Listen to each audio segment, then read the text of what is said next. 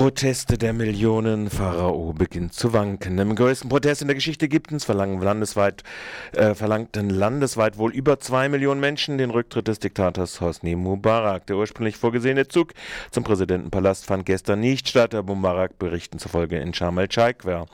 Dort ließ er seinen Wahlverzicht für den Herbst aufzeichnen, lehnte aber den Rücktritt ab. Gegenüber den Protesten der sieben Tage zuvor waren wesentlich mehr ältere Menschen und auch Anhängerinnen der Muslimbrüder dabei. Mit Einstellung des Nahverkehrs versuchte das Regime den Protest zu behindern. Bei einem Treffen von Oppositionsgruppen konnte bisher nur darin Einigkeit erzielt werden, dass eine angebotene Verhandlung über Verfassungsänderungen vor dem Rücktritt Mubaraks, der für Freitag gefordert wird, nicht möglich sei. EU, USA, Israel möchten sich immer noch nicht vom Mubarak trennen. Israels Netanyahu äh, forderte gar die EU und die USA zur bedingungslosen bedingungslosen Unterstützung Mubaraks auf.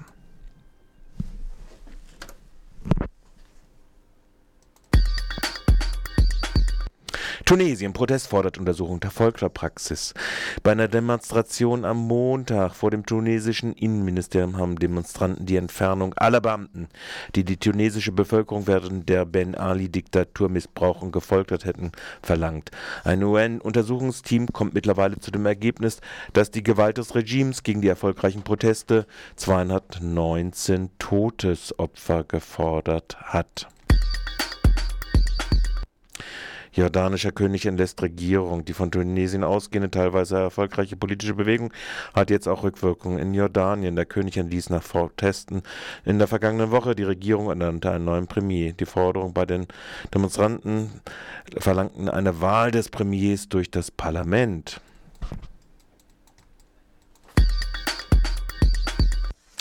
Proteste auch in Syrien. Auf Internetseiten, die von Regierungsgegnern betrieben werden, wurde zur Demonstration gegen Unterdrückung und Korruption aufgerufen. Am 5. Februar soll es eine Kundgebung vor dem Parlament in Damaskus geben, die auch Ausdruck der Unterstützung für das ägyptische Volk sein solle. Heißt es, das syrische Volk solle sich vereint gegen die politischen und wirtschaftlichen Verhältnisse zur Wehr setzen. Haiti-Rückkehr von Aristide. Die haitianische Regierung hat angeboten, den seit sieben Jahren in das südafrikanische Exil vertriebenen gewählten Ex-Präsidenten Jean Bertrand Aristide einen Diplomatenpass auszustellen, der ihm die Rückkehr in seine Heimat ermöglichen würde. Aristide war 2004 in einen von den USA unterstützten Umsturz aus dem Land vertrieben worden. Der ehemalige katholische Priester wurde 1990 erster frei gewählter Präsident Haitis und genießt auch heute noch große Popularität. Am heutigen Mittwoch, Ortszeit, das ist minus sieben Stunden mitteleuropäische Standardzeit, wird erwartet, dass die Wahlbehörde die offiziellen Wahlergebnisse der November-Präsidentschaftswahlen bekannt gibt. Welche beiden Kandidaten in die Endwahl kommen, wird dann auch bekannt.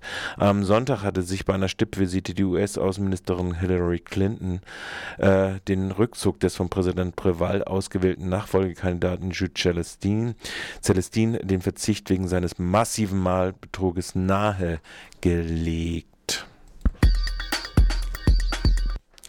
Baby-Doc-Millionen zurück nach Haiti. Ab Dienstag kann Haiti mit einer ansehnlichen Geldsumme aus der Schweiz rechnen. Dann tritt ein Gesetz in Kraft, das die Rückgabe rechtswidrig verlangt, erlangter und deponierter Vermögen möglich macht. Das etwas sperrig Rückerstattung unrechtmäßig erworbener Vermögenswerte politisch exponierter Personen, Zitat Ende genannte Gesetz, wird in der Schweiz nur Lex Duvalier genannt. Er soll künftig verhindern, dass es ehemalige Potentaten das Schweizer Bankgeheimnis nutzen, um Raubgelder zu verstecken. Sieben Millionen Schweizer Franken, umgerechnet 5,4 Millionen Euro, entdeckten haitianische Fahnder vor Jahrzehnten auf helvetischen Konten, die Haitis Ex-Diktator über Tarnfirmen und Stiftungen angelegt hatte.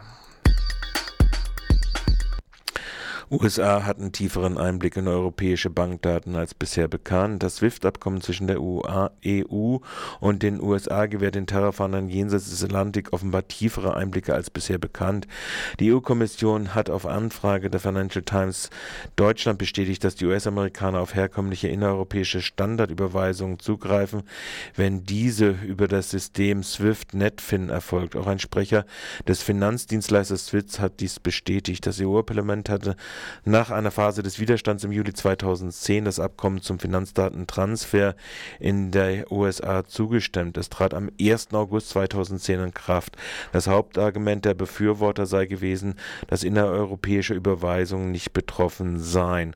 Heute wird die EU-Kommission im Übrigen ein Abkommenentwurf dem Parlament und dem Rat vorschlagen, der den Zugriff auf alle und den automatisierten Austausch aller Personendaten von Fluggästen an die Zielländer der Flugreisen vorsieht. Bundesregierung stellt de facto Regierung in Honduras 47 Millionen Euro zur Verfügung. Trotz eindeutiger Proteste, trotz eindeutiger Position der Organisation amerikanischer Staaten OAS und der Mehrheit der lateinamerikanischen Regierung drängt die deutsche Bundesregierung auf eine Anerkennung des de facto Regimes in Honduras. Zudem hat Berlin 47 Millionen Euro Entwicklungshilfe für das mittelamerikanische Land bewilligt, das seit einem Putsch gegen die letzte demokratisch gewählte Regierung von Präsident Manuel Zelaya Ende Juni 2009 in einer tiefen und anhaltenden Krise steckt. Die aktuelle Regierung unter Führung des konservativen Unternehmers Porfirio Lobo gehört dem Lager der Putschisten an, ist international nicht anerkannt. Wahlen Ende 2009 äh, sind, haben dieses Regime intronisiert.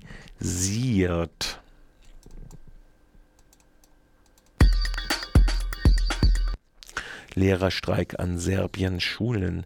Vier Lehrergewerkschaften haben nach gescheiterten Verhandlungen mit der Regierung zu einem unbefristeten Streik aufgerufen. Von den Ausmaßen scheinen nicht nur Regierungsvertreter überrascht zu sein, sondern auch die Lehrerschaft. Wir halten es einfach nicht mehr aus, sagte unter anderem Alexandra Djercik, der an der Technischen Schule im Belgrader Vorort Obrenovac Englisch unterrichtet. Ein durchschnittliches Einkommen betrage rund 370 Euro im Monat und damit kommen sie als allein Alleinstehende kaum mehr über die Runden, wie ihre Kollegen und Familien es schaffen, sei ihr schleierhaft. Die Türen in ihrer Schule seien alle aus Pappe und viele längst durchlochert. Es gebe kein Geld, neue Türen zu kaufen, geschweige denn moderne Schulbücher. Atomausstieg-Klage von Grünen und SPD ist fertig. Bundestagsabgeordnete beider Parteien haben unterschrieben. Die Oppositionsparteien SPD und Grüne haben ihre gemeinsame Verfassungsklage gegen eine Verlängerung der Laufzeiten von Atomkraftwerken weitgehend fertiggestellt. Die rot-grüne Bundestagsabgeordneten beider Parteien ähm, äh, haben bereits unterschrieben. Dies berichtet die in Bielefeld erscheinende Neue Westfälische Zeitung unter Berufung auf Parteikreise. In dieser Woche gebe es letzte Beratung der Gremien über die Klage. Anschließend solle sie dem Verfassungsgericht zugeleitet werden.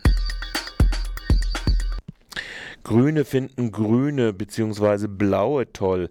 Aber wie geht es bürgerfreundlicher? Mit einer großen Anfrage reagiert die Bundestagsfraktion von Bündnis 90 Die Grünen jetzt auf eine Untersuchung von Amnesty International aus dem Juli 2010.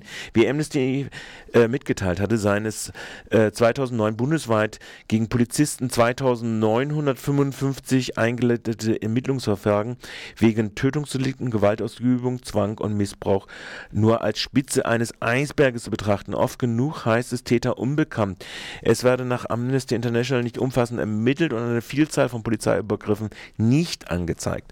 Davon wollen die Grünen jetzt nicht mehr sehr viel wissen. Vielmehr betonen sie, dass die Zitat, große Mehrheit aller Polizisten in Deutschland ihre Aufgaben jetzt ganz eng, professionell in Einklang mit den Gesetzen und in der Wahrung der Menschenrechte, Zitat Ende, erfülle.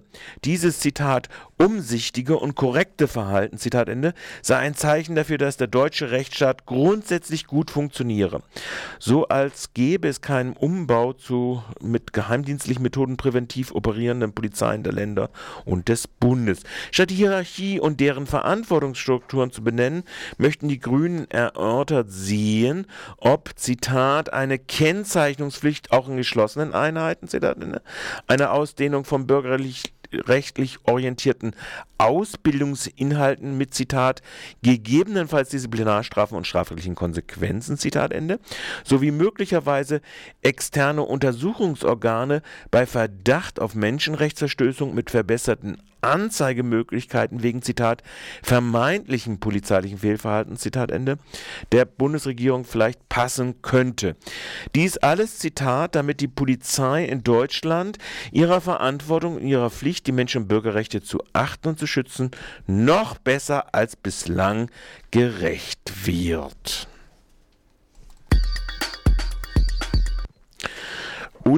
Unirektoren keilen gegen studentische Selbstverwaltungsorgane hintenrum. In einem von den Hochschulgruppen der Oppositionspartei veröffentlichten internen Schreiben haben die gesammelten Rektoren der baden-württembergischen Unis gegen jede Ausdehnung der studentischen Mitbestimmung sich ausgesprochen. Pikiert zeigen sich die Rektorenkonferenz insbesondere davon, dass das Wissenschaftsministerium in einem Memorandum vage die Einführung von Zwangsstudienparlamenten erwägt. Dieser Vorschlag will zwar, wie die Rektoren tief getroffen polemisieren, ein Zitat zentrale Mitbestimmungsorgan mit Antragsrecht und Befassungspflicht an alle Unigremien ohne weitergehende Rechte der Studierenden. Doch selbst dies ist für die Rektoren schon zu viel. Die aktuelle studentische Präsenz reicht ihnen. Das Statement der, Reakt, äh, der Rektoren, das sie an das Ministerium und den CDU-Fraktionschef im baden-württembergischen Landtag schrieben, richtet sich somit auch gegen die Beschlüsse der meisten Hochschulsenate, die eine Wiedereinführung der verfassten Studierendenschaft mit eigenem Selbstverwaltungsrecht befürwortet haben. Am Mittwoch will im Landtag die, wird im Landtag die zweite Lesung eines Gesetzentwurfs der SPD und Grünen stattfinden. Neben Bayern ist Baden-Württemberg das Schlusslicht bei der Studierenden Selbstverwaltung. Last not least, Rektor, Rektor der das Rotte-Gymnasium bläst Proteste ab. Wie in einem Rundschreiben an die Eltern mitgeteilt wurde, äh, sei äh, die Zusage, die Sanierung des Rotte-Gymnasiums auch im dritten Bauabschnitt fortzusetzen, äh, doch aufrechterhalten worden. So der äh, Rektor der das Rotte-Gymnasium Fugmann in einem Schreiben an die Schulöffentlichkeit. Äh, Im San Doppelhaushalt 2010-2011 wird aber gleichzeitig die Sanierung der Staudinger Schulen des Theodor-Heuss-Gymnasiums nicht weitergeführt und für die beruflichen Schulen ist ein Investitionsansatz von 0 Euro vorgesehen.